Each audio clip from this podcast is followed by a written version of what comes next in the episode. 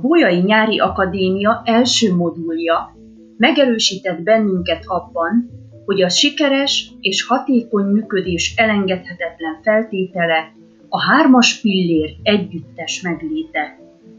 Jelen podcastünkben a szülői aktivitást kívánjuk fokozni, szülői értekezleten alkalmazható játék bemutatásával.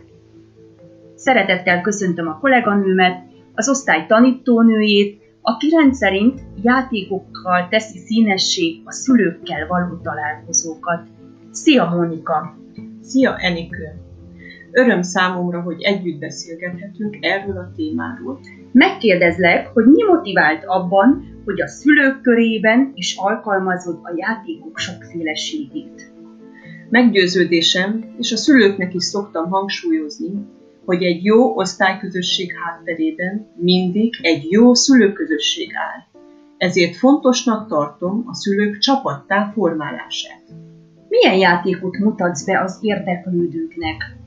A kiválasztott játék neve Én még soha, amely a csapat alakulási szakaszában játszható, egyfajta ismerkedési játék, ezért érdemes kiemelni az őszinteség fontosságát. Milyen időigényes? Körülbelül 15-20 perc, és különösebb eszközigény sincs. A szülők körben ülnek, és sorban mindenki mond valamit, amit még soha sem tett közösen a gyermekével, de amiről azt feltételezi, hogy a csapat többi tagja már igen. Például azt mondhatja, én még sohasem tollasoztam gyermeket. Ha sikerül olyat találnia, amit a többiek már tényleg csináltak, egy pontot kap. Az nyer, aki először gyűjt össze három pontot. A játékot nagyon ötletesnek találom. Pedagógusként úgy vélem, hogy az ismerkedésen kívül akár tevékenységtár is lehet a szülőknek, ahonnan játékötleteket meríthetnek a gyermekeikkel való tartalmas időtöltésre. Köszönöm, hogy megosztottad velünk, és jó játszást kívánok a továbbiakban! Remélem másnak is tetszett.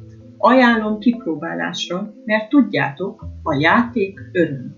Befejező gondolatként biztatom a kollégákat, hogy készítsék el a podcast következő adását. Kíváncsian várjuk az újabb játékötleteket. Sziasztok!